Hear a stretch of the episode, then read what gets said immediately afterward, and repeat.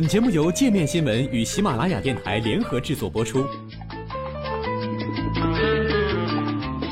界面新闻五百位 CEO 推荐的原创商业头条，天下商业盛宴尽在界面新闻。更多商业资讯，请关注界面新闻 APP。从收发室小弟到白宫第一写手，奥巴马演讲背后的男人，在美国总统奥巴马发表国情咨文的当天早上。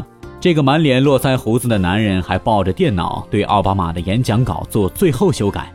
那时他已经在白宫的地下室里熬了一宿了。从收发室收信小弟到考入哈佛肯尼迪学院，再到进入白宫成为总统演讲撰写处主任，科迪基南的职业生涯更像是部小弟翻身当大哥的职场升职记。从外形上来看，与一般的白宫文字工作者相比。身材魁梧的基南看上去更像是一名保镖，他为自己最喜欢的芝加哥小熊棒球队蓄须明志，只要小熊队不赢就不刮胡子。为此，奥巴马称他是海明威，而他的未婚妻给他准备了一份婚前大礼——只能买刮胡刀的购物卡。和基南的彪悍形象不同，他的前任、美国史上最年轻的总统就职演讲撰稿人乔·费弗洛，曾经被《人物》杂志评为世界上最美的人之一。奥巴马曾把费弗洛称为是能读懂我心的人。从2007年总统竞选期间到2013年初，一直主管奥巴马的演讲撰稿工作，直到他2013年3月跳槽好莱坞，进军编剧界。2008年奥巴马总统竞选中最有名的“我们一定行”就是由费弗洛操刀的。其中最有名的一句是：“当我们面临无法扭转的逆境的时候，当有人说我们没有准备好，或者说我们不应该放手一搏的时候。”几代的美国人都用同一个信条作为回应：“我们一定行。”费弗洛以把握宏大主题的稿子闻名，被称为美国总统演讲写稿界的贝多芬。与他相比，基南以接地气出名，演讲稿里处处体现了普通人的视角，被称为写稿界的摇滚歌手布鲁斯·斯普林斯廷。让基南名声大噪的是2011年的图森市枪击事件。当年一月八号，一名民主党女议员在亚利桑那州图森市出席活动时遭遇枪手袭击，头部中弹受重伤，包括一名联邦法官和一名九岁女童在内的六人死亡。这起枪击案引起了民众对枪支管控、移民问题和医改的质疑。当时，奥巴马专门空降亚利桑那大学发表演讲，演讲稿就是基南写的。那时的他已经成为白宫写手中的一员。演讲中说：“想象一下。”一个小女孩，刚刚对我们所推崇的民主有所了解，开始明白有一天她也会成为改变这个国家未来的一员。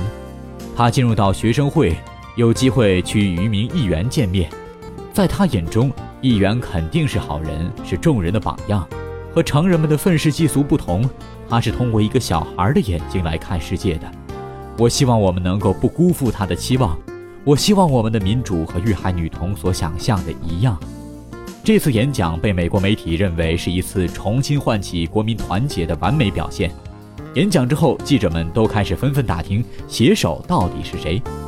其实，外表彪悍、内心细腻的基南最开始只是想当一名整形医生。现年三十五岁的基南出生在芝加哥，父母都在广告公司任管理层职位。高中的时候，他加入到橄榄球队。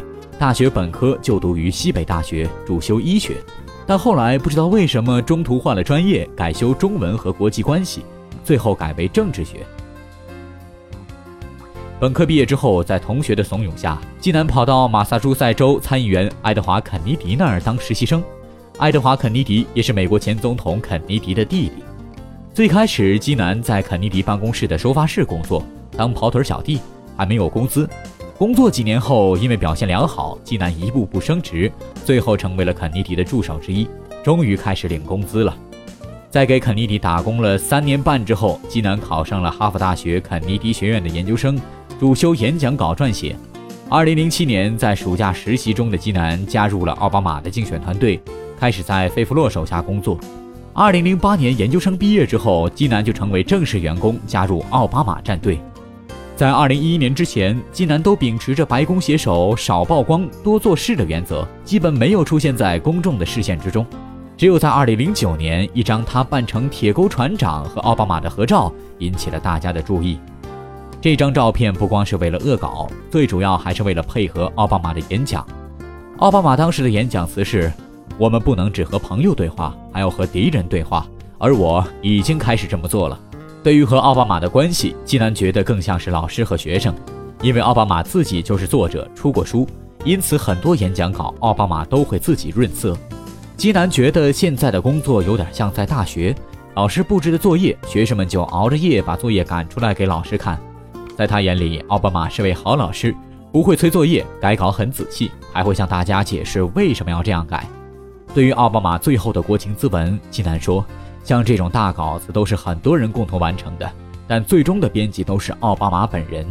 对于基南来说，最恐怖的部分就是把稿子发给奥巴马看时，点邮件发送的那一刻，这种紧张感要到奥巴马开始演讲了才会消失。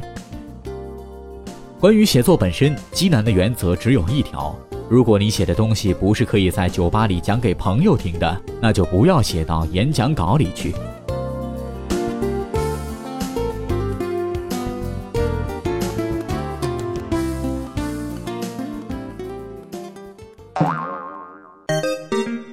还想了解更多世界各地的商业趣闻，请关注“界面天下”频道微信公众号“最天下 The Very World”。